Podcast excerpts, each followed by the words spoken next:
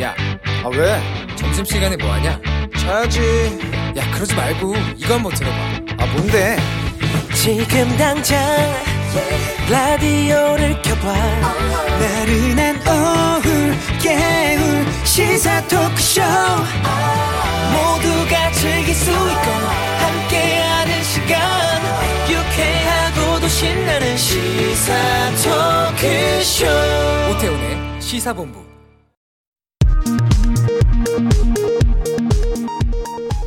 이 시각 라디오 정보센터 뉴스입니다. 더불어민주당이 오늘 부동산 특위의 본격 가동과 동시에 재산세와 대출 규제 완화에 초점을 맞춰 속도전에 돌입했습니다. 유동수 정책위 수석부의장은 5월까지는 대책을 마련한다는데 공감대가 있었다고 말했습니다.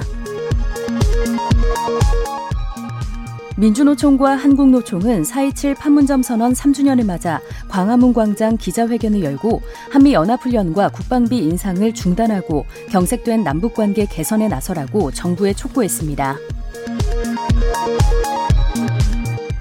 코로나로 집콕 쪽이 늘어나면서 SNS를 통해 로맨스 스캠부터 몸캠 피싱까지의 비대면 범죄가 활개치고 있습니다.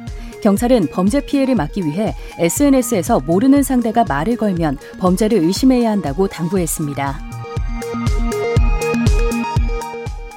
대법원이 장애인 머리에 쇼핑백 끈다발을 올린 뒤 사진을 찍고 동료 장애인들이 웃게 만들어 수치심을 느끼게 한 사회복지사에게 정서적 학대 행위로 벌금형을 확정했습니다. 인도 내 코로나 유행이 심각한 가운데 정부가 내국인 귀국 목적의 인도 부정기 항공편을 신속히 허가하고 귀국 교민에 대해서는 별도의 시설 격리를 하지 않는 등 교민 입국을 최대한 지원하기로 했습니다. 미국이 코로나 확산 상황이 거센 인도에 백신 재료와 방역 물품 등을 지원하기로 한 것에 대해 중국 관영 언론들이 불순한 의도가 깔려 있다고 비난하고 나섰습니다. 지금까지 라디오 정보센터 조진주였습니다.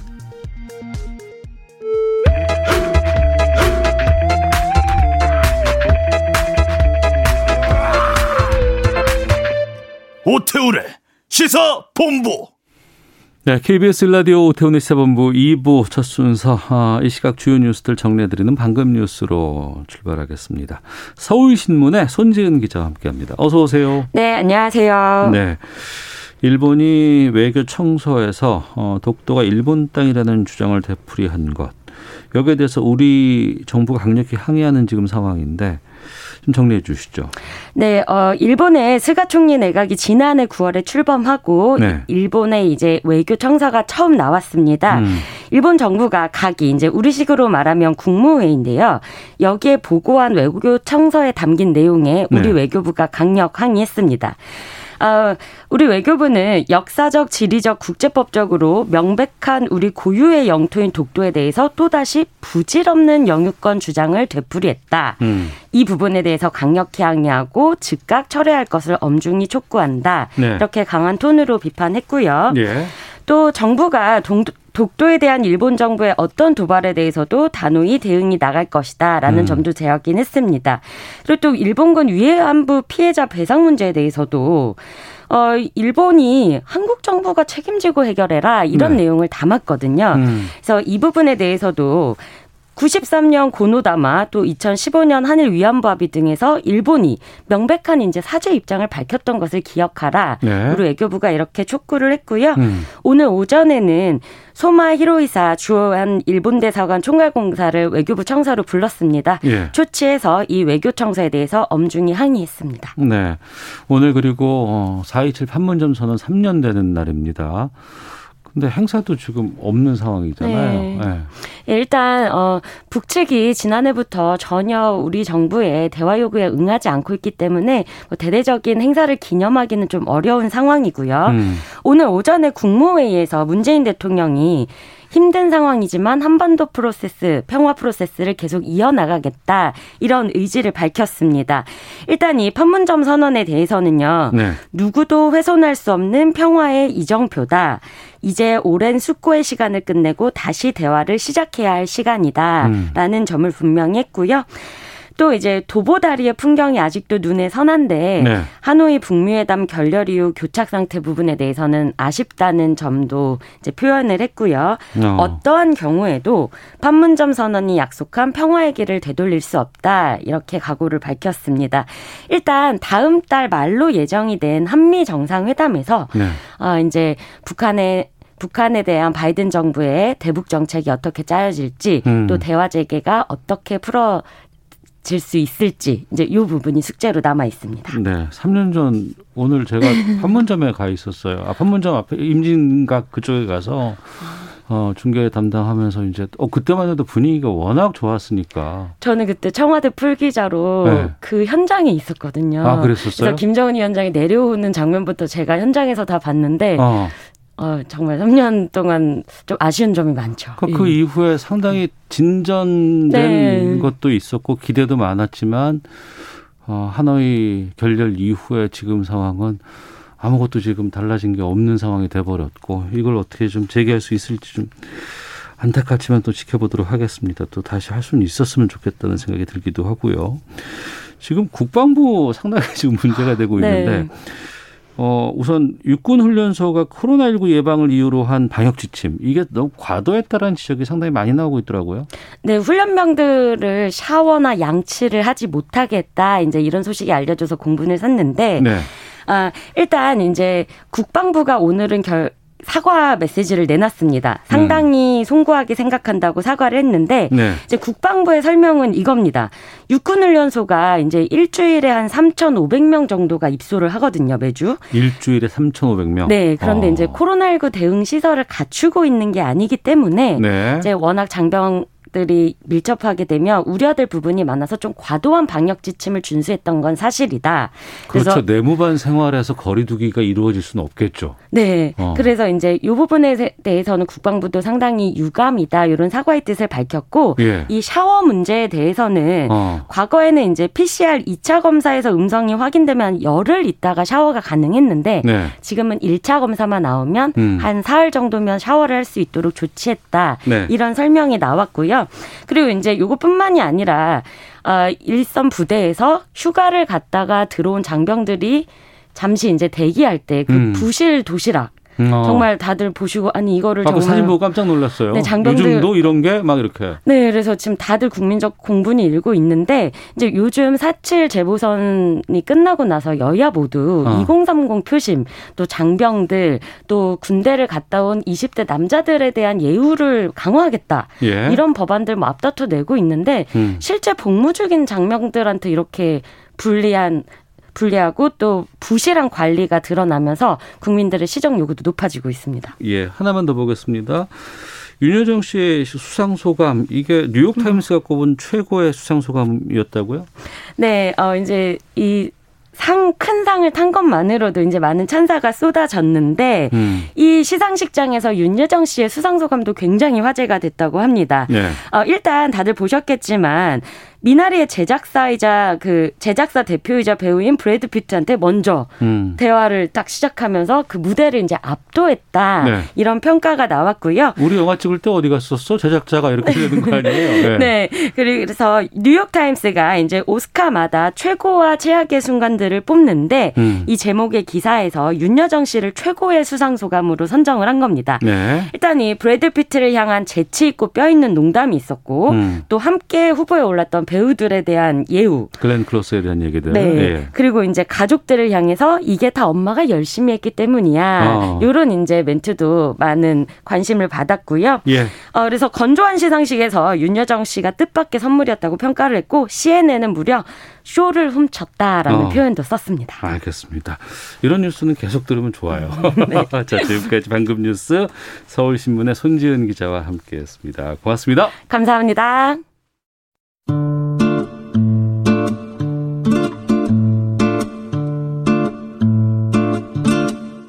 오태훈의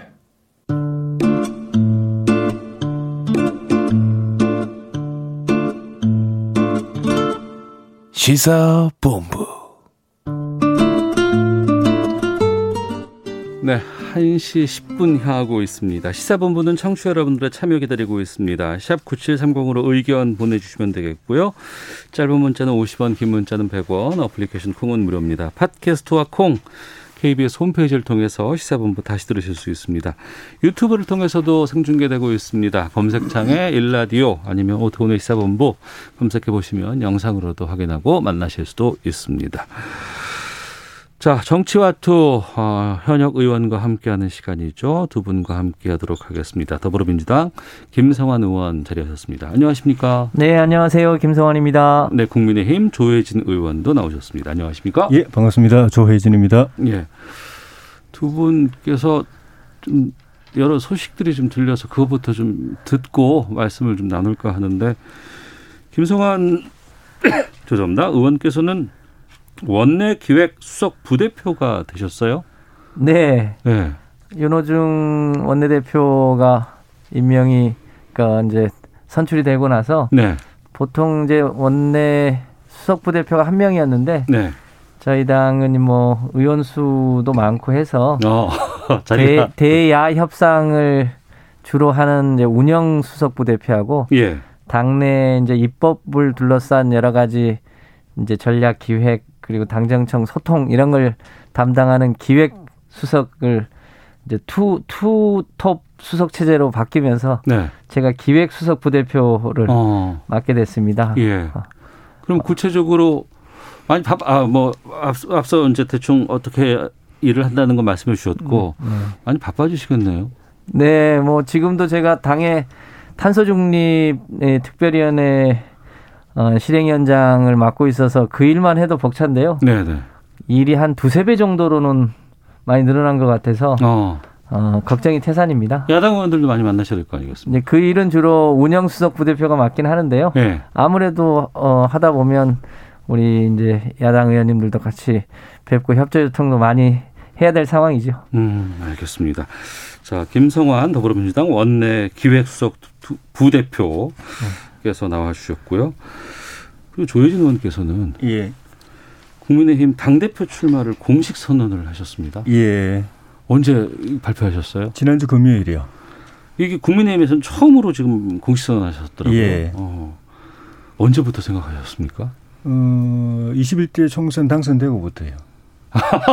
되자마자 예. 이 상황을 예견하셨어요? 어, 21대 삼선으로 저를 보내주셨을 때 네. 저에 대한 기대가 어떤 거다라는 음. 거 당과 나라를 위해서 중요한 역할을 해야 된다라는 그 기대를 제가 몸으로 느꼈고 예, 예. 어, 뭐 정치란 건 알 수는 없지만은 음. 최소한 이제 21대 4년은 이번이 마지막이라고 생각하고 네.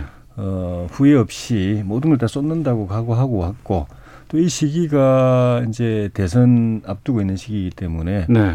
어, 당에서 중요한 역할을 맡아서 어, 헌신을 해야 되겠다. 음. 그냥 뭐 조언하는 위치가 아니고. 네. 그래서 작년 5월에 원내대표 일기 원내대표 지도부 원내 지도부 선거에 제가 나갔었죠. 예, 그렇습니다. 네, 그래도 안 됐고 이번에 다시 이제 원내 지도부 당 지도부 선거가 있는데 어 나가야 되겠는데 어느 게 제 역할에 맞을까 이 시기에 음. 어 뭐니 뭐니 해도 저희 당은 내년 대선 정권 교체가 제일 중요하고 네. 그것을 위해서 이제 범야권 대통합하고 어. 후보 단일화하고 예, 예. 그걸 하기 위해서 우리 당이 또 혁신하고 어. 이 과제가 제일 중요한데 그 점에서는 원내대표보다 당 대표의 제가 역할이 맞겠다 음. 생각이 들어서 이제 그걸 결 판단하는데 조금 시간이 걸렸고요. 예. 판단하고 바로 그 다음 날 음. 예, 기자회견 했습니다. 아 그러시군요. 아, 두 분께서 다 중책 중책을 맡게 되셨고 또 중책을 위해서 지금 뛰고 계신 분이라서 당내 문제는 아마 좋은 얘기를 좀 제가 많이 좀 여쭤볼 수도 있, 있을 것 같아서 바로 지금 시작하도록 하겠습니다. 먼저 김성환 의원님, 예. 지금 송영길, 우원식, 홍영표 세 후보가 지금 당 대표 경선하고 있잖아요. 지금 분위기는 어떻습니까?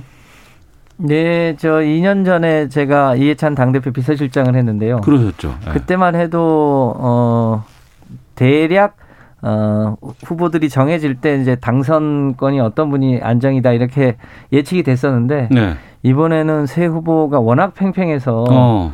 실제로 뚜껑을 열어봐야 네. 어, 당락이 결정될 것 같습니다. 굉장히 팽팽한 지금 상황입니다. 음, 전당대회는 지금 어떻게 해서 선출하죠 지금? 어 저희 당은 이제 어 내일부터 이제 투표에 들어가는데요. 네. 어 이제 그각 지역 위원회별로 어 일종의 전국 대의원이 있고요. 음. 또 권리 당원이 있고 네. 또 일반 당원이 있고 어 국민 여론조사가 있는데 네. 이, 이 전국 대의원과 권리 당원 비중이 음. 압도적으로 높아서 이제 그, 그 표결 결과에 따라서 좌우될 예정입니다. 네, 이런 건 야, 당에다 물어보면 말씀하기가 좀 편하실 것 같은데 세 분 중에서 누가 좀 이렇게 보이세요? 기동량으로는 예, 예. 어, 친문 색채가 조금 덜하다고 어. 어, 스스로 주장하시는 분. 예, 예. 그 누굴까요? 뭐 그런 이야기가 있던데 네. 예, 특정인을 이야기하면 나머지 두 선배도 제가 좋아하는 형님들인데 음. 음. 어, 아주 싫어하실 것 같아서. 네, 누구를 말씀하시는지 대략 알 것 같습니다. 예, 예. 저도 언급하지 않겠습니다. 예, 예. 한, 그 중에 한 분은 저, 저 18대 때 상임위를 같이 했던 음. 선배님이고 예, 예. 또한 분은 지금 상임위를 같이 하고 있는 선배님이고 음. 어, 그분들이 섭섭해하실 음. 이야기는 안 하고 싶습니다. 예. 예. 하지만 누가 되느냐에 따라서 뭐 당청 관계라든가 아니면은 야당과의 관계가 좀 달라질 수도 있고 분위기도 좀 바뀔 수도 있지 않을까 싶기도 한데 어떻게 보시는지요? 네, 뭐 우리 당의 이제 뭐 과제야 어, 문재인 정부를 성공적으로 마무리하는 일, 네. 또 정권 재창출을 하는 일 그것을 위해서 어, 우리 당의 대권 후보를 안정적으로 잘 어, 관리 지원하는 일이 이제 새로운 당 대표의 역할인데 네.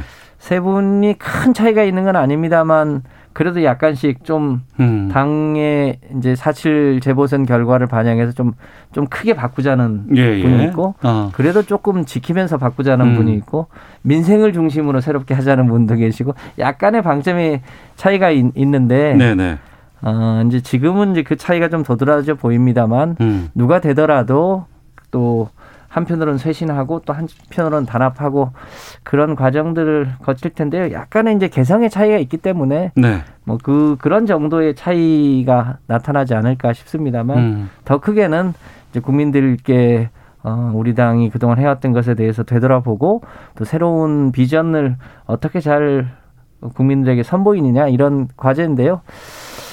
제가 보기에는 뭐 세 분 누가 되더라도 어 우리 당의 큰 틀 안에서 되지 않을까 싶습니다. 그래서 음. 크게 차이가 날 거라고 생각하지는 않습니다. 5월 2일에 결정됩니다. 그렇습니다. 아, 그렇군요. 국민의힘은 조혜진 의원께서는 공식 출마 선언을 하셨고 예. 10명이 넘는다는 얘기까지 들었어요. 15명, 16명? 어, 그 정도는 아니고요. 네. 어, 자천 타천으로 거론되고 있는 분들을 다 하면은 예. 한 여덟 명에서 일명 정도요. 어. 뭐 이후에 더 나타난다면은 또 더 많아질 수는 있겠죠. 예, 예. 예. 그 주호영 의원, 저는 원내대표께서는 당연히 나오실 거 현재 원내대표입니다. 예. 예. 아, 그, 뭐, 그 어쨌든 아, 자리를 예. 아 갖고 계시니까 예, 예고를 사퇴 예고를 한 상태죠. 그리고 이제 조경태 의원도 출마하신다고 하고 예. 홍문표 의원, 예. 김무성 의원, 김우성 의원은 잘 모르겠습니다. 아, 그래서 예, 갑자기 이야기가 지금 언급이 되는데 예. 그 전까지는 그런 된 분이 지금 말씀하신 분들 외에 권영세 의원, 아, 예, 예. 윤영석 의원, 아. 또 나경원 전 의원 이야기도 조금씩 있었고, 예. 예. 그리고 원 외에는 이준석 전 최고위원이 조금 이야기 있었는데 또 근래에도 언급이 안 되는 거 보니까 초선 김웅 의원은요? 아 김웅 의원, 예. 김웅 아. 예.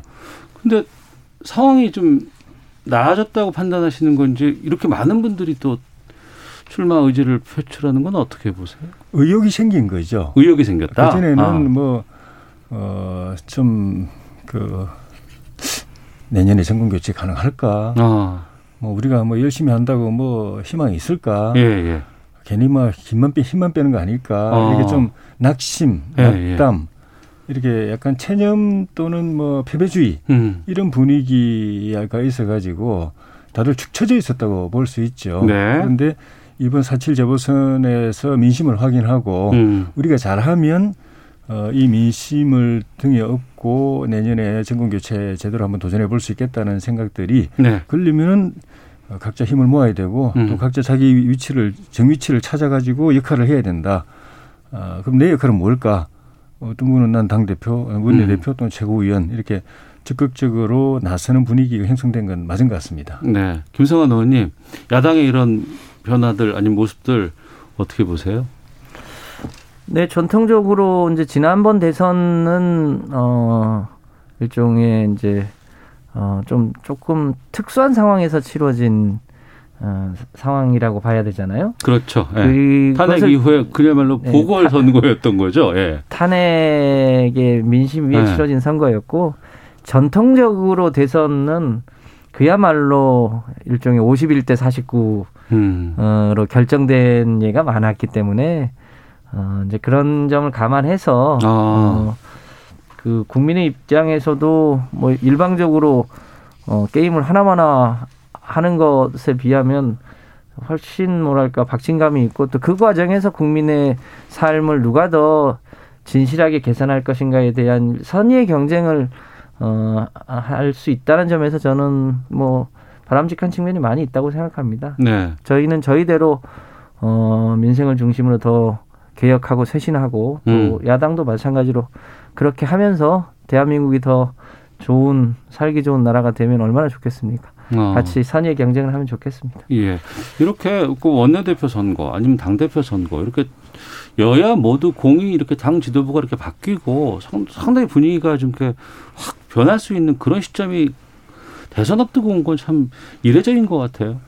원내 지도부 선거는 되게 이제 임기가 어. 비슷하니까 네. 그런데 당 지도부 선거는 어, 대개 각 당이 임기를 2년을 채운 예가 많지 않아 가지고 예, 예. 중간에 저 당이 뭐 갑자기 당 대표 뽑고 어. 좀 이따 이 당이 갑자기 당 대표 뽑고 해서 이렇게 겹치는 시기가 많지 않았죠. 음. 더구나 또 대통령 후보 경선까지 이렇게 딱 겹치는 시기가 드물게 이번에 나타나서 주목도 받고 또 열기도 좀 더 뜨거워지는 것 같고 음. 예. 그리고 어, 누가 되는가가 중요하고 누가 되어야 될까 또 당원들이나 또 지켜보는 국민들이 다 좀 주목도가 높은 그런 선거가 됐습니다. 네. 게다가 지금 내년 3월 9일이 이제 대통령 선거가 이제 앞두고 있는 시점이기 때문에 또 성적표가 바로 나올 수밖에 없는 상황이잖아요. 음. 그 모든 지금 정치권의 일정은 내년 3월 9일로 향하고 있는 것이 아닌가 싶은 생각이 드네요. 사실상 그렇죠. 그렇죠. 네, 네 알겠습니다. 원래는 이 당 대표 선거는 공천권을 그 그렇죠. 네. 총선 앞두고 선거에 음. 많이 뛰어들어서 그때 경쟁률이 제일 높거든요. 예. 지금 이렇게 경쟁률이 높은 건 좀 이례적이죠. 음. 야당 입장에서 볼 때는. 네. 예. 그리고 정치 이벤트에 대한 이 의미 가 남다르기 때문에 그런 것 같습니다. 음, 알겠습니다. 또 국민들의 민심 또 이 또 정책의 방향 이런 것들이 다 또 거기에 또 어, 연계가 되어 있기 때문에 하나씩 좀 정치권에 대한 이슈들 좀 여쭤보도록 하겠습니다. 지금 이번 보궐선거에서 2030의 선택이 상당히 좀 주요 변수로 작용을 했고 또 그와 맞물려서 지금 가상화폐에 대한 정치권의 입장도 상당히 좀 중요하게 좀 부각이 됐습니다. 왜 정치권의 가상화폐가 이렇게 부각이 될까라는 궁금증도 좀 있긴 합니다만 그것과 다 맞물리는 부분인 것 같거든요. 근데 지금 은성수 금융위원장의 발언과 관련해서 뭐 사퇴 촉구하는 뭐 국민청원은 30만이 뭐 몇만이 이제 확인을 못했습니다. 정정하겠습니다. 뭐 계속해서 막 늘었다더라 뭐 이런 얘기들 나오고 정치권에서도 좀 여기에 대해서 많은 좀 해법 같은 것들을 지금 고심하고 있는 것 같은데 어떻게 가야 된다고 보세요, 김성환 의원님께서는? 예, 우선 이 가상 화폐라고 우리가 이제 흔히 쓰는데 화폐는 일종의 이 안정성에 기반한 교환 가치 음. 이가 굉장히 중요한데 네. 그런 측면에서 보면 세계적으로 다 이걸 가상 화폐라고는 하지는 않고 어. 가상 자산 혹은 가상 상품 이렇게 표현하는 게 더 정확한 표현이라고들 합니다. 아, 화폐자라는 단어를 네. 아예 붙이는 것이 바람직하지 네. 않아 보인다. 네, 네. 어. 이제 그렇고 은성수 위원장의 표현은 금융위 차원에서 보호할 방법이 없다 이런 거를 조금 표현을 조금 어, 적절하게 하지 못하면서 예. 조금 이제 원성을 산 측면이 있는데요. 어쨌든 지금 요 가상 자산에 어 이제 이 가상 자산에 투자하거나 뭐 하는 분들의 총수가 거의 400만에 육박하고 하루에 거래 액수도 어 그 뭐 통계에 따라서 9조 원 정도가 이렇게 거래되고 있는 상황이라 이것을 그 전체를 무슨 불법시하거나 죄악시할 수 있는 상황은 아닌 것 같습니다. 네. 세계적인 네. 추세도 그렇고요. 그래서 이 특히 이제 선의의 투자자들을 어떻게 잘 보호할 거냐 그리고 그게 어떻게 이제 투명하고 안정한 시장으로서 관리할 수 있을 거냐. 음. 또 한편으로 이걸 악용하는 일종의 불법 다단계라든지 소위 먹튀라든지 이런 게 실제로 좀 있거든요. 네. 그런 부분들은 어떻게 조금 어, 잘 규제할 거냐 이런 음. 부분에 여전히 조금 이제 법적으로 미비한 대목들이 있어서 네. 저희 당의 이제 정책위 차원에서 어. 이 부분을 어, 빨리 점검하고 예. 입법에 미비점이 있으면 그건 빨리 보완하고 음. 해서 어, 이 가상 이 자산에 대해서 2030 세대가 갖고 있는 또 나름의 희망이 있는데요. 원천적으로 보면 이제 부동산 자산 양극화 때문에 일종의 출구로 가 있는 것도 없지 않아, 않기 때문에 네. 부동산 양극화를 축소하는 방향으로 가는 것과 함께 음. 이 문제를 좀 같이 해결하려고 네. 어, 뭐 다각적으로 검토 중에 있습니다. 아, 국민의힘은요? 어, 이제 이저 이슈는 그 2018년도에 에, 그러니까 이 그 정치권 안팎에서 빨리 제도화해야 된다. 네, 그냥 네. 방치하면 안 된다라고 음. 했을 때 이제 박상기 법무장관이 그 그럴 필요 없다. 네. 이거는 이 보할 가치가 없는 자산 어. 그런 시장이다라고 예. 하면서 이제 일축하고 어 그때부터 손 놓고 있는 상태였는데 어. 최근에 들어가지고 이 시장이 급속히 확대되고 투자자가 엄청 늘어나고 특히 젊은 세대에 음.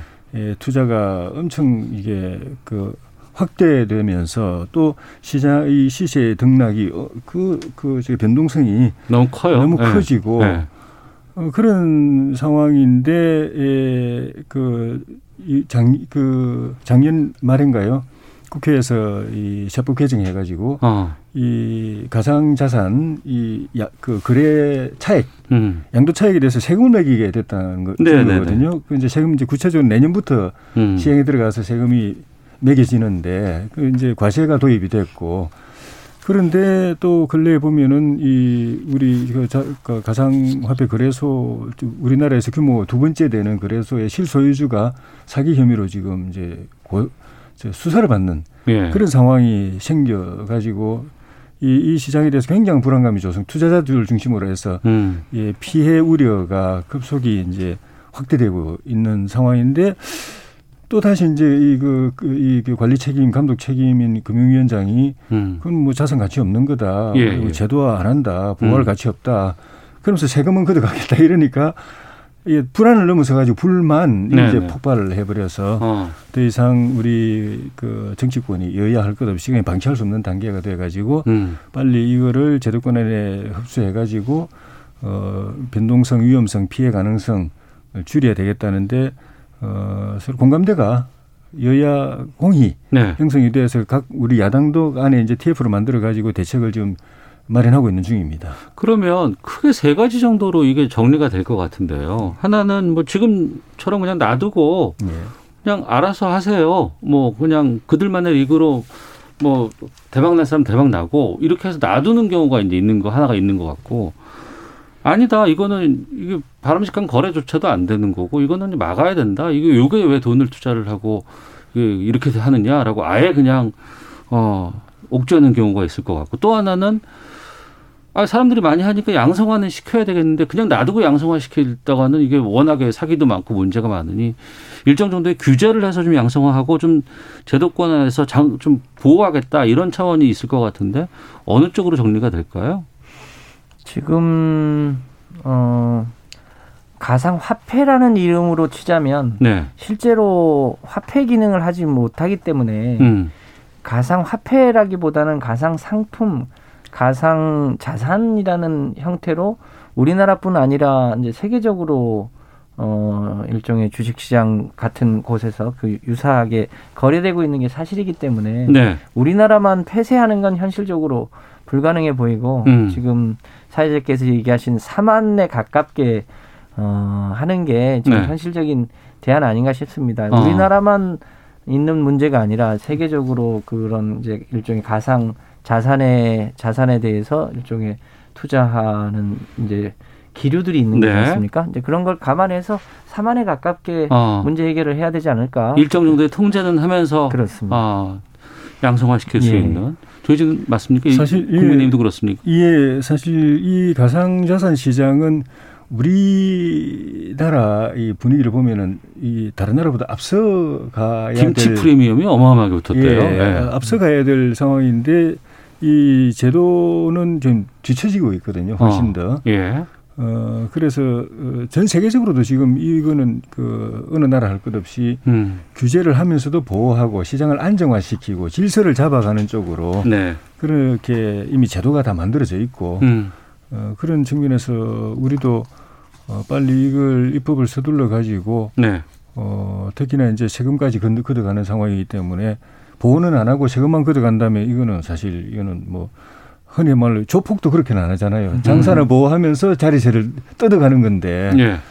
에, 그런 측면에서 어, 예를 들면 뭐 공시를 도입을 한다든지 음. 또 자금 채택 같은 걸 이제 막는 방법을 또 장치를 마련한다든지 그런 위법 요소를 최대 최소화하면서 그러면서 또 너무 이걸 죄악시해 가지고 규제 일면도로 가도 또 안 되고 네. 어느 정도 보, 그 이용자 보호 제도 도입하면서 그렇게 최, 최대한 빨리 정상화시키는 것이 음. 필요하고 그, 그 부분에서 여야가 서로 빨리 힘을 모아가지고 제도를 만들 수 있을 것 같습니다. 알겠습니다. 청취자 네. 의견 소개해드리고 뭐 기상청 교통정보 확인하고 돌아오겠습니다. 천태만상님은 지금도 다단계 현실은 합법과 사기가 함께하는 실정이고 이건 가상화폐, 가상자산 여기도 마찬가지라고 생각합니다. 고로 확실한 정보 조사로 법제화를 해야 합니다라는 의견도 주셨고 사마나 구구님은 가상화폐를 왜 국민 세금으로 보호합니까? 각자가 알아서 투자하는 것을 왜 보호해 주나요? 그럼 주식도 보호해야죠. 위험을 알고 투자하니 책임도 따라야 한다고 생각합니다라는 의견도 보내주셨습니다. 자 날씨와 미세먼지 정보부터 좀 살펴보겠습니다. 윤지수 씨입니다. 네, 오늘 이른 시간부터 하늘이 잔뜩 흐려 있습니다. 오늘 기압골의 영향을 받게 될 텐데요. 이 때문에 내일 새벽이나 아침까지 곳곳에 비가 내릴 것으로 예상됩니다. 이런 상황으로 건조특보도 강원도 남부 지역과 충청도 일부 지역만 남아 있는 상황입니다. 중국 상해 쪽에서 기압골이 다가오게 되면 점차 전라남도 동부 남해안과 경상남도 남해권, 제주도 지방을 중심으로 오늘 밤까지 비가 내리겠고요. 제주도 지방은 내일 아침까지 비가 이어지겠습니다. 또 다른 기압골이 바레만 쪽에서 점차 다가오면서 지금 수도권 지역과 강원 영서 지역, 충청권, 전라북도 지역은 빗방울도 떨어지고 있는데 본격적으로 비가 내리는 시점은 밤이 될 것으로 보이고 내일 새벽까지 이어지겠습니다. 오늘은 낮 최고 기온 서울 19도를 비롯해 전국은 17도에서 23도의 분포로 서쪽 지역은 어제와 비슷하거나 조금 낮고 동쪽 지역을 중심으로 좀 더 기온이 상승할 것으로 예상됩니다. 한편 기압골을 뒤따라 황사가 날아들 것으로 보입니다. 지금은 미세먼지 상황이 비교적 좋은 단계를 보이는 곳이 많습니다. 또 보통인 곳도 많은데요. 오존 또한 오늘도 광화학 반응이 일으키기 좋은 날씨가 아니라서 보통 상황을 유지하고 있습니다. 하지만 내일 황사가 전 전국에 날아들 것으로 보여서 내일은 미세먼지 상황이 나쁨 단계, 오전부터 매우 나쁨 단계를 보이는 곳도 있다는 점 염두에 두시고 미리 대비하시는 것이 좋겠습니다. 지금 서울 기온은 18.2도, 습도는 46%입니다. 다음은 이 시각 교통 상황 알아보겠습니다. KBS 교통정보센터의 이승미 씨입니다. 네, 이 시각 교통 상황입니다. 여유가 느껴질 정도로 전체적인 흐름은 좋은 편인데요.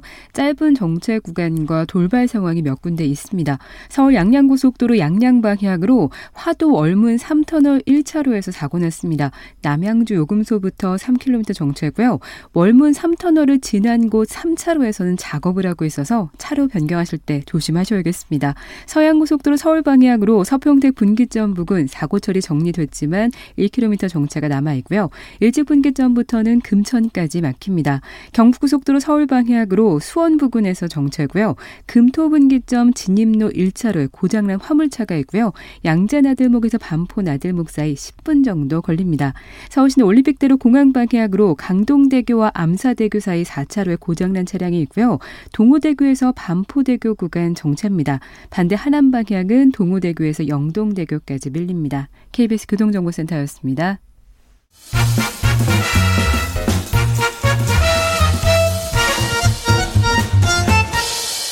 오태훈의 시사 본부. 네, 정치와 투 돌아왔습니다. 더불어민주당 김성환 의원, 국민의힘 조해진 의원과 함께하고 있습니다. 자, 앞서 가상화폐에 대해서 이제 양당의 입장 상황 좀 들어봤고요. 보궐선거 관련해서 또 하나 또 중요한 이슈로 떠오르는 것은 부동산 관련한 부분이었습니다.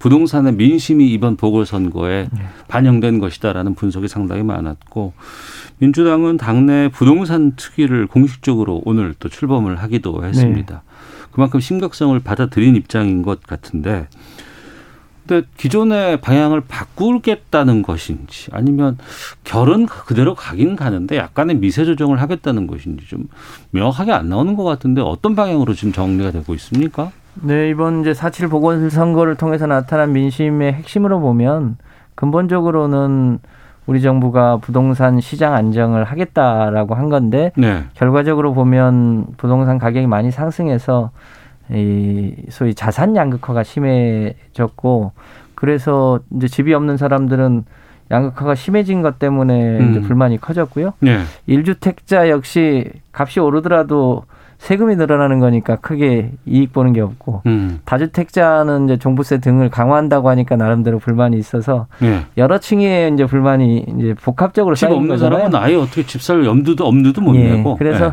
궁극적으로는 이 부동산 자산 양극화를 축소하는 방향으로 음. 가고 네. 그래서 다시금 무주택자가 희망을 가질 수 있도록 음. 어, 하는 게 이제 핵심이고요. 네. 1주택자는 값이 오르나 내리나 간에 큰 이익을 보는 게 아니지 않습니까? 음. 이제 그런 면에서 1주택자를 이제 두텁게 보호할 수 있도록 하고 네. 다주택자는 뭐 현재와 같이 어, 좀 세금을 내더라도 보유를 하겠다고 내고? 하면 네. 보유를 하고 그렇지 어. 않으면 시장에 물건을 내놔서 어. 저집 없는 사람이 어, 주택을 소유하거나 혹은 안정적에 주거할 수 있도록 음. 하는 그 기조하에 어, 미세 조정할 거는 하고 네. 조금 더 근본적으로 손을 봐야 될 대목은 손을 보고 이런 이런 기조하에 지금 정책 검토를 본격적으로 시작한 상황입니다. 네. 조혜진 의원님, 국민의힘은 네. 그동안 줄기차게 여당의 부동산 정책에 대해서 비판적인 입장을 계속 내놨었는데 예. 이번에 이런 움직임들은 어떻게 보고 계시는지 또 어떻게 가야 된다고 보시는지요? 그 여당과 정부 스스로 밝히고 있다시피 기본 기조, 음. 기본 음. 정책 방향은 크게 바뀌진 않는 것 같아요. 네. 우리 김부겸 총리도 후보자도 그 음. 얘기했던 것처럼 근데 부동산 문제는 저는 기, 기본적으로 어, 정부의 개입은 보조적으로 해야 된다는 생각입니다. 네. 기본 시장이나 이 그 업계가 또 민간의 수요가 돌아가도록 그냥 두면서 보조적으로 보완적으로 음. 조정력을 해야 되지 정부가 주도해가지고 이걸 딱 움켜쥐고서 마음대로 이게 해결해 보겠다고 하는 거 자체가 좀 과욕이고 그렇게 해서 풀리지 않는 거다고 생각이 들고 네. 또 기본 또 그 기본 원칙이 민 그 공공보다는 민간 우선 음. 그리고 시장 우선 그리고 그, 그, 그 규제보다는 공급 우선 네. 그렇게 해야 그 이 정도라고 보는데 어, 지금 이렇게까지 시장이 엉망이 된 거는 정부 여당이 이제 그거하고 반대 반대쪽으로 음. 공공이 중심주 움켜잡고서 또 공급보다는 뭐 저기 규제 또는 수요 억제 이런 쪽으로 가고 어, 했던 그런 것들이 이런 역작용을 낳았는데 그걸 바꿔야 되는데 네. 그 그까지 바꿀 생각은 없는 것 같아서 음. 어, 이게 개선이 될 수 있을까 좀 두고 봐야 되겠다는 생각이 들고 예. 그런 점에서 저는 우리 이번에 새로 취임한 서울시장이라든가 우리 당 출신의 음. 부산시장이라든가 이런 분들도 어, 정부 여당이 이 부동산 정책을 잘못해가지고 민심에 어떤 회초리를 맞았다고 해서 네. 섣불리 우리가 다르게 한번 해보겠다. 어. 또는 뭐 차별을 해보겠다. 네. 어, 다른 정책으로 한번 그 시도를 해보겠다. 이거 함부로 하지 말라고 제가 공사 간에 좀 이야기를 하는 게 이게 이 정부의 능력도 문제지만은 이 음. 부동산 음. 이 자체가 되게 굉장히 고차방정식이고 정말 어려운 일이기 때문에 민감한 부분이죠. 네. 그 특히 기존의 정부 정책과 다른 정책을 지도하려고 하면은 충분히 깊이 생각하고 어. 하신 대로 검증하고 예. 효과를 테스트하고 또 좀 시범적으로 해보고 이렇게 해야지 막 그냥 기존 정책 다 그냥 밀어내고 새 정책 이거는 어 저는 우리 당 그 시장들도 그거는 좀좀 유의해야 된다고 봅니다. 그러면 지금 그 부분 한번 좀 디테일하게 좀 여쭤볼게요.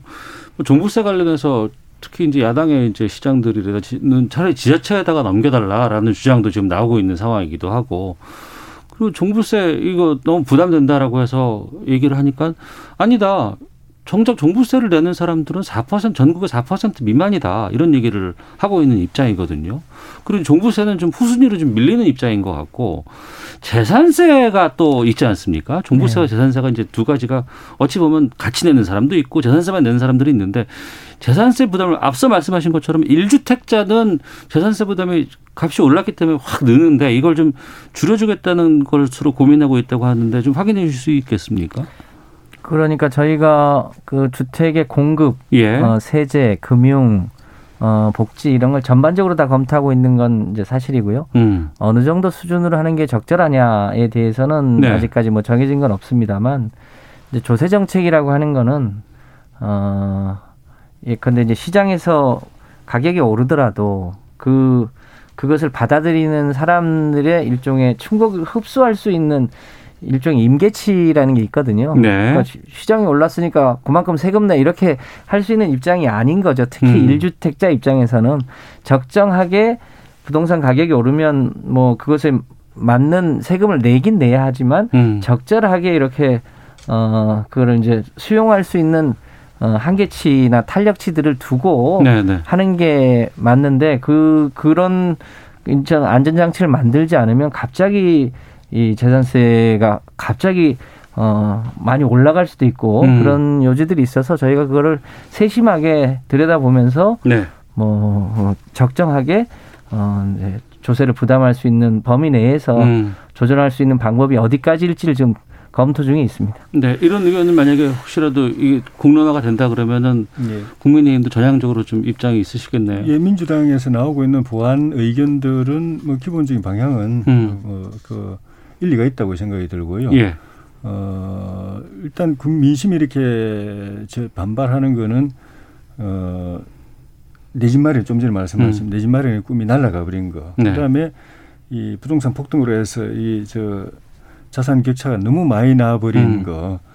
어, 그리고 또 그걸 문제를 해결한다고 여러 가지 입법을 강행을 했는데 그게 토끼머리식으로 해가지고 선량한 실수요자들까지 투기꾼으로 몰려가지고 세금 내야 되는 거 네. 그런 것들인데 이거를 이거는 저는 이번 기회에 조금 음, 뭐좀 민주당이 그 결자 해지로 음. 좀뭐 아유 우리가 이 법을 잘못 만들었네 이렇게 인정하기가 좀 뭐좀 뭐 그들지 몰라도 네. 그건 좀 명백하게 좀 무리했고 잘못됐고 그 당시에도 이건 잘못됐다는 지적이 있었는데도 강행했으니까 음.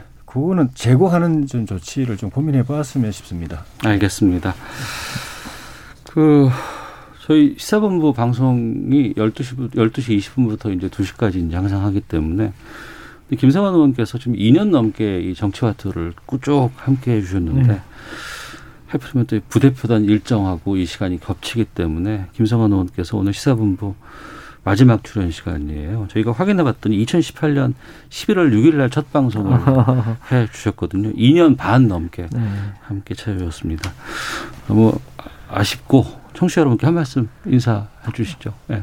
예, 어, 우리 KBS를 사랑하는 시청자, 애청자, 청취자분들께 어, 감사의 말씀 드립니다. 제가 많이 부족했는데 이런 기회를 통해서 공부할 기회도 주시고 또 어, 여러분들과 함께 이제 제가 잘 모르는 부분도 여기 나오는 것 때문에 또 공부를 하게 되고 음. 그렇게 해서 어, 참 유익한 시간이었고요. 특히 어, 이 중간에서 사회 보시는 일이 쉽지 않은데 우리 이 오태훈 사회자님의 그 뭐랄까 현명한 어, 이 뭐랄까요 이제 사회자로서의 더듬지 마시고요. 예.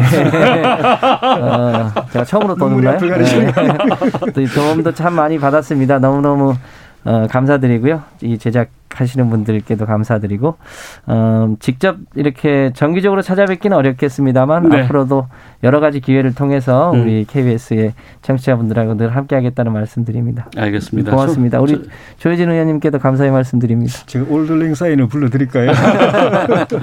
자, 정치마트 마쳐야 될 시간이고요. 1179님의 의견으로 마무리 짓겠습니다. 김성환 의원님 바쁘시더라도 오태훈의 시사본부에는 이슈 있을 때마다 나와주세요. 조혜진 의원님 꿈을 이루시길 바랍니다. 이렇게 의견 보내주셨습니다. 두 분 고맙습니다. 고맙습니다. 감사합니다. 오태훈의 시사본부는 여러분의 소중한 의견을 기다립니다. 짧은 문자 50원, 긴 문자 100원의 정보 이용료가 되는 샵 9730, 우물정 9730번으로 문자 보내주십시오. KBS 라디오 앱 콩은 무료입니다. KBS 라디오 오태훈의 시사본부. 지금 여러분은 대한민국 라디오 유일의 점심 시사 프로그램을 듣고 계십니다. 네, 자동차의 모든 것을 알아보는 시간입니다. 권용주의 차차차 오토타임스 권용주 편집위원과 함께합니다. 어서 오십시오. 네, 안녕하세요. 예.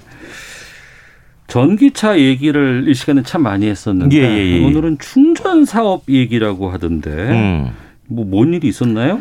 그 전기차 이용자가 늘면서 가장 불만을 많이 제기하는 게 충전의 문제 아니겠습니까? 시간이 오래 걸려. 네. 그리고 이제 주유소처럼 많은 곳에 있지도 않아. 예, 예, 예. 그렇죠. 그래서 이제 정부가 어떻게 하면 이용을 쉽게 해줄까를 고민을 많이 하는 중입니다. 네. 그 중에 하나가 이제 장거리 갈 때 충전에 어려움이 있다고 하니 음. 고속도로에다가 예. 아, 10분이면 한 80%가 충전되는 초급속 충전기 설치를 좀 해줘야 되겠다. 아, 그러면 좋죠. 예. 네, 네. 지금 설치했어요. 네. 근데 이 사업을 시작할 때 국토교통부와 한국도로공사가 예. 그럼 여기에 참여할 사업자는 누가 없습니까?라고 음. 했더니 이제 현대자동차 그룹이 우리가 할게요. 어. 라고 나서서 예. 지금 이제 72기가 설치가 된 거죠. 이런 두 곳에 설치를 했어요? 네네네. 네. 그런데 아, 그런데 이제 여기에 충전기를 이용할 수 없는 차가 한 대가 있는 거예요. 아니 전기차 충전기가 뭐 방식이 다 다른가요? 그렇죠. 우리가 지금 가만히 생각해 보시면 네. 아이폰 충전 포트가 좀 다르죠. 그다음에 그렇죠, 그렇죠. 네. 어, 삼성 휴대폰 좀 다르고. 네, 그래서 사실은 충전이 표준화된 지가 얼마 안 됐습니다. 어. 원래 초창기에 나올 때 일본에서 전기차가 좀 일찍 나왔거든요. 그래서 일본은 일본 방식을 썼어요. 어. 그게 이제 차데모라고 하는 방식이고. 예. 그다음에 프랑스에서 전기차가 등장하니까 음. 프랑스는 프랑스 방식을 썼습니다. 네. AC 삼상이라고 하는 충전 방식을 썼고 음. 그다음에 이제 미국에서 등장하니까 미국에서는 콤보 타입이라는 또 새로운 방식을 썼어요. 그러니까 네. 핀들이 다 달라요, 모양. 어, 어, 어. 그 젠더 있으면 되는 거 아닌가? 그렇죠. 네. 그게 이제 어댑터라고 하죠. 네. 어, 그래서 그 맞지 않는 거는 어댑터를 이용하면 돼요. 음. 음 그럼 할 수 있는데 근데 어 이렇게 설치된 초급속 충전기에 네. 어댑터조차 이용할 수 없도록 만든 차종이 하나 생겨난 거예요. 그러면 현대기아차가 아닐 거고. 예. 현대 어차피 현대기아차 그룹에서 한 그렇죠. 거니까. 테슬라? 그렇죠. 아. 테슬라는 테슬라 나름대로의 또 충전 포트를 써요. 예, 예, 예. 그러다 보니까 아, 기존의 충전기는 어댑터를 이용해서 쓰고 있었는데 예. 아니 이것도 결국은 고속도로 휴게소니까 정부가 부지를 제공한 거 아니냐. 음. 그렇다면 공공성이 중요한데 네. 이 어댑터마저 쓰지 못하게 하면 우리 아예 충전 못한다. 어. 그래서 불만의 목소리를 제기했던 겁니다. 그러니까 장거리 때 충전이 어려움이 있어서 고속도로 주 아, 휴게소 주변에 이런 그 전기차 충전소를 대량으로 많이 보급을 하려고 하는데 네. 거기를 이용할 수는 있지만 테슬라만큼은 안 된다. 그렇죠. 어, 그럼 이거는 이 사업을 하는 현대기아차 그룹 문제인가요? 아니면 테슬라의 장치 문제인가요? 그러니까 이제 그렇게 불만을 제기하니까 네. 그 현대차 쪽에서 이렇게 얘기하죠. 네. 이건 어. 내돈 내산 충전기다. 어, 그러니까 충전 어, 우리가 내서 어. 네, 그러니까 정부로부터 네. 충전기 설치할 때 보조금 10원짜리 하나 받은 거 없고 네. 어, 고속도로 휴게소 부지 사용하는 거에 대한 정당한 임대료도 내고 있고. 예, 예. 어, 우리가 만든 건데 우리 기준이지. 어, 어 무슨 상관이야. 예. 그리고 만약에 표준 인증을 받는 어댑터가 새로 만들어진다고 한들 음. 우리는 그거를 인정 못해. 어. 아, 그러니까 철저하게 우리 관리 하나에 있는 거고 어. 여기에 맞는 차만 충전할수록 우리는 해놓은 거야라고 이제 답변을 했죠. 그러면 테슬라가 설사 어댑터를 개발해서 거기에서 그렇죠. 수 있다고 해도, 해도 못 써요? 네, 안 된다라고 얘기를 하는 겁니다. 아. 차라리 그럴 거면 테슬라 이용자들에게 네. 이렇게 충전 인프라를 만들어 주는 건 제조사의 역할이니 어. 어, 판 회사에다가 얘기하세요. 따로 마, 니들이 만들어 예, 예. 이런, 이런 거네요. 그러니까 이제 테슬라 코리아도 우리도 올해 25기를 설치하겠습니다. 예. 아, 이렇게 지금 아, 나오게 된 거죠. 물론 원래 계획은 음, 25개를 설치할 예정인데 음. 어쨌든 상황이 이렇게 됐으니까 이제 조금 더 네. 설치 속도가 좀 빨라지지 않겠냐. 어. 이게 왜 그러냐면 전기차의 충전 시간이 꽤 걸리잖아요. 얼마나 걸려요? 그게 완속으로 하면 예. 한 30kW급 정도를 네. 충전하면 한 8시간 정도 걸려요. 아니 어디 가 도착하고 네. 다시 집에 오겠네요. 8시간. 그래서 이제 네. 급속 충전기를 많이 설치를 해줬는데 급속 네. 충전기는 한 30에서 한 40분 정도 걸려요. 아, 그것도 3, 40분 걸리는군요. 근데 이번에 논란이 되는 건 이거 초급속 충전기예요. 아, 그럼 10분이면 끝나요. 어, 그럼 많은 분들이 기대하겠네요. 그렇죠. 네. 그러다 보니까 이제 거의 주유소와 비슷한 수준이니까. 그렇죠. 초급속 충전기가 설치가 됐으니까 음. 너무 편하잖아요. 네. 저걸 좀 이용하게 해달라고 하는 건데 내돈 음. 내산이니까 다른 차는 안 돼. 네. 이렇게 어, 막을 상황인 거죠. 음, 어. 그런데 그럼 테슬라도 우리도 그럼 만들게요라고 지금 하는 움직임이 약간 있다고 하셨잖아요. 네. 근데 이거는 처음에는 이렇게 뭐 서로 싸울 수는 있지만 멀리 본다 그러면 둘 다 손해 아닌가요? 어, 둘 다 손해일 수도 있죠. 네. 그런데 그렇게 할 수밖에 없는 게 네. 지금 말은 우리가 충전기를 설치해서 소비자들의 충전의 불편을 줄여두는 것처럼 대외적으로 보이지만 음. 그 이면에는 이면에는 제가 지난번에 말씀드렸잖아요. 네. 자동차 회사는 궁극적으로 전력 유통 사업을 하고 싶은 거라고. 아. 한전에서 100원에 전기를 사와서 예, 예. 초급속 충전기를 이용해서 110원에 팔면 돼요. 어. 그럼 10원의 이익이 남잖아요. 예, 예. 그러려면 충전 인프라를 많이 갖고 있는 곳이 어. 훨씬 유통 사업 하기가 편하죠. 어. 그러니까 그거를 전력을 이용하는 거는 전기차 사용자고 예. 전기차 사용자가 자동차 회사가 설치한 충전기로부터 전기를 사는 거예요. 음. 그러다 보니까 아, 일종의 초급속 충전기를 많이 설치한다라는 건 경쟁사의 전력 유통 사업의 접근을 음. 원천적으로 차단하는 효과까지 보는 겁니다. 그러니까 이야기 쉽게 본다 그러면 전기차의 주유소 사업을 하겠다는 거 아니에요? 정확합니다. 네. 네. 그러니까 지금 정유사가 기름 만들면 주유소가 소비자한테 팔잖아요. 네. 지금 주유소 사업하겠다는 거예요. 어, 근데 기름값은 비싸잖아요. 네. 이윤도 많이 남기고. 근데 전기차에 들어가는 전기는 거의 뭐 얼마 금액이 되지 않던데 거기서도 이윤을 낼 수 있나 봐요? 그럼요. 지금은 이윤을 내기가 어려운 구조인 것이 음. 충전 사업을 정부가 주도합니다. 네. 그러니까 전국에 충전기를 가장 많이 설치한 곳이 어디냐면 음. 어, 환경부예요. 아, 그래요? 네. 어. 그러다 보니까 환경부는 정부기관이니까 네. 이익을 낼 수가 없어요. 어. 그러다 보니까 이제 민간 충전 사업자들도 돈이 더 들어가겠네요. 환경부만큼의 비용을 받을 수밖에 없는 거죠. 어. 그래서 적자를 보고 있어요. 네. 그런데 궁극적으로 충전 사업은 환경부가 계속 끌어갈 수가 없습니다. 음, 그렇죠. 네, 언젠가는 네. 민간에 이양을 해야 돼요. 그럼요. 네. 그때를 대비해서 어. 지금 이렇게 인프라를 구축하는 포석에 나서는 겁니다. 그러면 그 초급속 전기차 충전기 이용할 때는 금액이 좀 더 많이 올라가겠네요. 급속 충전 이용 요금을 내야죠. 어. 네, 지금 킬로와트 시당 한 300원쯤 안 되는데 예. 이제 점진적으로 계속 올라가거든요. 예. 이제 그랬을 때는 아 아무래도 어. 뭐 비용 부담은 조금 생기기 마련이죠. 예. 보통 우리가 서울에서 만약 부산을 간다. 예. 뭐 350에서 400km 정도를 간다라고 했을 때 지금은 충전 인프라가 한 번에 다 갈 수는 없잖아요. 중간에 한 번 충전하는데 어려움 없어요. 고속도로 휴게소에 충전기가 많이 설치가 돼 있습니다. 어. 근데 이제 전기차를 가지고 부산까지 가시는 분들이 많아져서 네. 기존에 설치한 몇 개의 충전기 가지고 오히려 부족해지는 음. 가서 충전하러 들어갔더니 이미 다른 차가 충전하고 있거나 그런 일들이 벌어지고 있는 거죠. 아, 그러니까 주유소 같은 경우에는 앞에 차가 대기하고 있는 주유 차량이 상당히 많이 있다라고 해도 한 10분만 기다리면 다 금방 금방 그렇죠. 네. 소비가 되는데 네. 전기차 같은 경우에는 많아지면 그 사람 다 충전할 때까지 시간이 꽤 그렇죠. 걸리군요. 그렇죠. 어. 누가 충전하고 있는지를 알아야 되니까. 저도 지난번에 이제 어디 충전하러 갔는데 네. 누가 앞차가 먼저 하고 있어가지고 음. 꽤 기다렸던 기억이 있어요. 그럼 그럴 때는 뭐 어떻게 뭘 어떻게 해야 되는? 그냥 무작정 기다리는 거예요? 그래서 이제 요즘은 앱에서 네. 충전기를 이용하고 있느냐 없느냐 음. 이것까지 다 알려주는 어, 그런 어플리케이션들이 아. 전기차 이용자들에게는 네 일종의 네. 필수 설치 앱. 으로 어. 인식이 돼서 예. 보고 가는 거죠. 어. 어. 내가 목적지가 저긴데 중간에 이쯤에서 충전을 하려고 하는데 네. 가는 길에 보니까 아 여기 충전기가 두 대가 있는데 음. 어 이미 두 대를 누가 쓰고 있네. 네네. 네. 그런데 아 충전이 언제쯤 끝나는 시간까지 알려줘요. 어. 그러니까 그거 맞춰 가지고 가면 된다는 거죠. 근데 그거 물론 이제 전기차의 장점이 상당히 많이 친환경적이고 네네. 뭐 여러 가지 또 어, 원료도 저, 저렴하고 이런 부분도 있지만 그런 거 챙기려 그러면 좀 불편한 점이 꽤 있어요. 그래서 그래서 네. 그래서 이번에 이렇게 설치가 된 초급속 충전기가 네. 주유소 역할을 한다고 말씀하셨잖아요. 예, 예. 시간을 엄청 줄여주니까 어. 이, 이 초급속 충전기 사업에 적극적으로 자동차 회사나 음. 전기차 판매하는 기업들이 지금 뛰어들고 있는 거예요. 네. 왜냐하면 지금 말씀하신 거는 이제 충전할 때 30분, 40분 걸리는 경우가 좀 불편하겠지만 음. 어, 이게 10분에 80% 충전이면 10분이면 고속도로 휴게소에서 네. 뭐물 한 잔 먹고 커피 한 잔 마시고 화장실 갔다 오고 그렇죠. 그러면 10분이에요. 금방 네, 그러면 네. 기다리지 않는다라는 거죠. 어. 어 그래서 충분히 예. 불편함을 없앨 수 있다라고 봐서 음. 초급속 충전기가 얼마나 빨리 많이 설치가 되느냐. 예. 아, 이렇게 지금 어, 경쟁이 붙은 거죠. 음. 하지만 그 앞서 뭐 젠더 얘기도 하고 뭐 여러 네. 가지 했었는데 그 표준화는 아직 좀 이제는 해야 되는 상황 아닌가요? 글로벌에서는 표준이 됐습니다. 충전 표준은 콤보 네. 타입으로 표준이 됐어요. 네.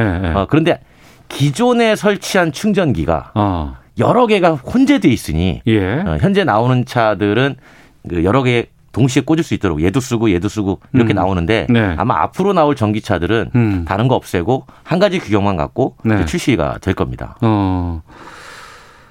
그렇게 된다 그러면은 이제는 좀 그동안 우려했던 충전 문제라든가 장거리 문제 이두 네. 부분이 해결될 수 있는 거 아니에요? 그렇죠. 그러니까 결국은 충전의 횟수를 줄여주는 것, 음. 소비자들의 음. 그다음에 충전의 시간을 줄여주는 것, 네. 이두 가지가 핵심이에요. 그래서 음.